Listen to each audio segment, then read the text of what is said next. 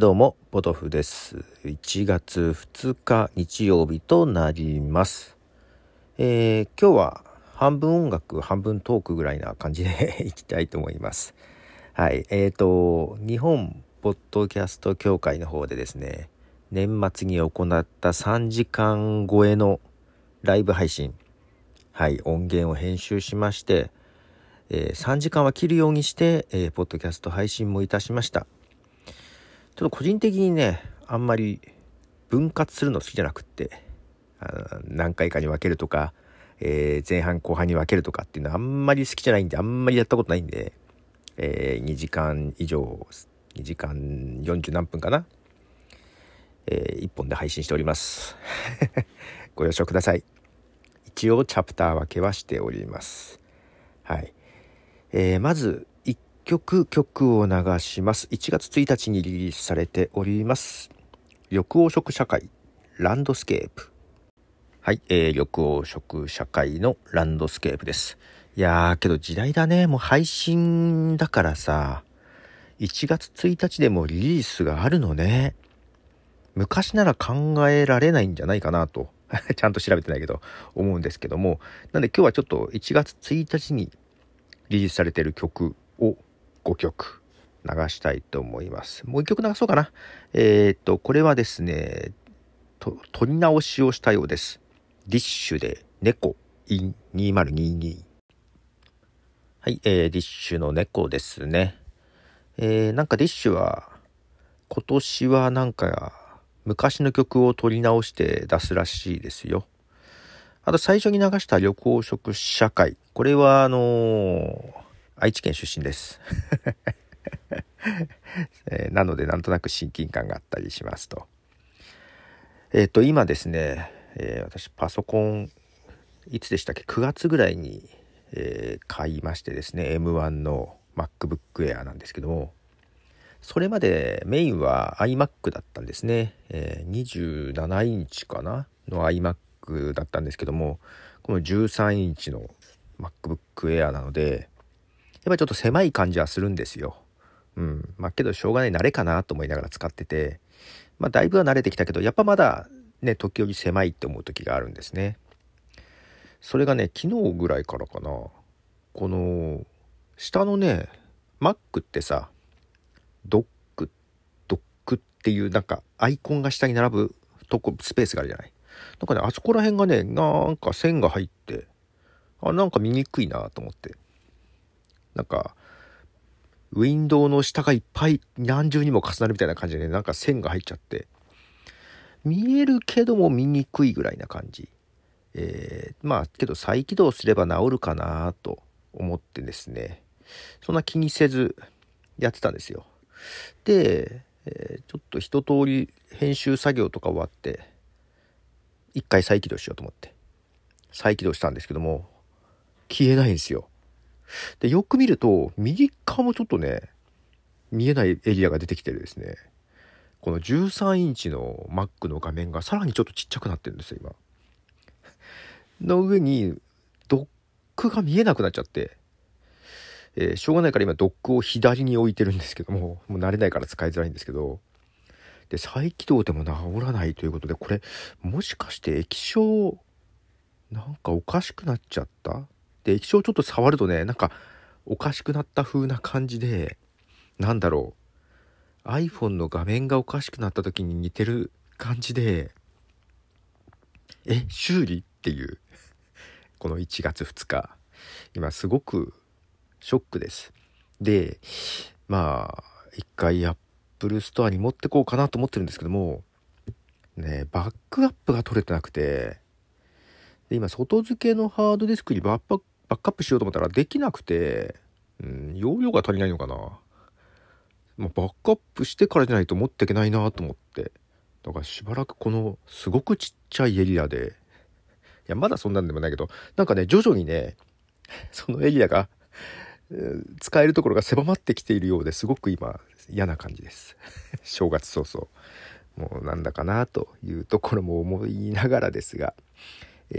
まあ2曲流します。1月1日リリースされている曲です。これらも、ブレディオでまばたきはばたきゆえにつながり、そしてDISHのファイナルシーツ、2曲続けてどうぞ。はい、日本のロックバンドブレディオの曲と、2023年に解散すると発表したDISHの曲ですね。どちらも1月1日リリースと、いうことで、ちょっとね Mac の調子が悪いのでテンションが下がっております。仕事もはかどらない、それでそう小説をね書きたいみたいな話とかもしてたと思いますけども、ちょっとね若干引っかかるところがあってですねこの何でしょう、50手前にして、急に今まで書いたことのない小説を書きたいとか言い出すあたりがですね、なんか引っかかるなと思ってるところはあるんですけど、これねイギリスのポッドキャストなんですけども、2015年にスタートしたポッドキャストで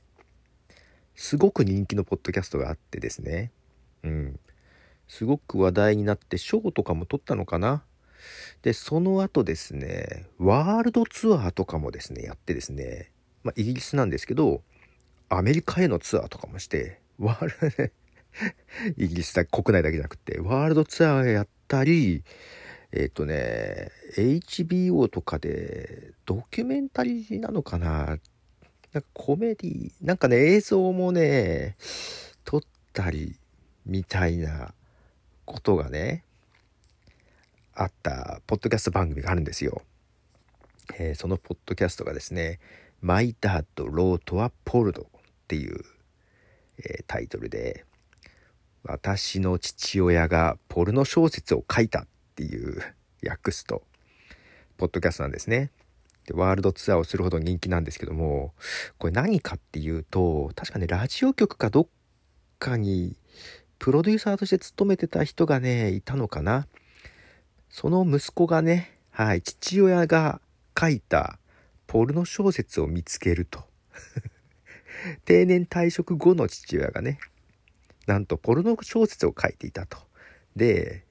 なんか電子書籍で自費出版をしていたらしいと。で仲間内の、その人と男性2人と女性1人でですねその父親の書いた小説を読んで、大笑いするっていう番組なんですよで最初はねもちろんそれで有名になっちゃったんでけどね父親は意外と嫌がってないと。でこの2015年にポッドキャストダーンとなった後にも実は小説書いたりしてるんですよ。で多分 Kindle と言ってんじゃないかな自費出版でだからアマチュアのエロ小説なんで結構ツッコミどころもたくさんあって、それをネタにして小バカにしながら取り上げると仲間内でねで父親は意外と喜んでいてけど母親は最初やっぱり反対してたわけよ。反対っていうかすごい嫌がってたんだけど、今ではお金も入るってことで応援しているようですと。で2015年からでしょ、2022年もねツアーの予定があるんですよ。すごくないですか。でもちろんオリジナルの T シャツとかそういうグッズとかもね売ってたりします。エプロンとかもあったな。なんかいろいろグッズがあるんですよ。いやーたくましいなと思ってはい、そんな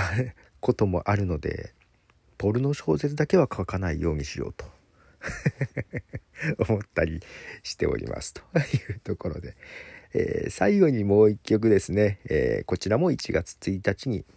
リリースされた曲です。今紅白にも出てたかな、上白石萌音の懐かしい未来。はい、上白石萌音懐かしい未来ですね。これはですね、森山直太朗が作詞作曲のようですということで、今回5曲1月1日にリリースされた曲を流しました。もう何曲かあったみたいですよ。はい。で、ちょっといろいろ話しましたが、Mac がとりあえずバックアップをする方法を探さなきゃと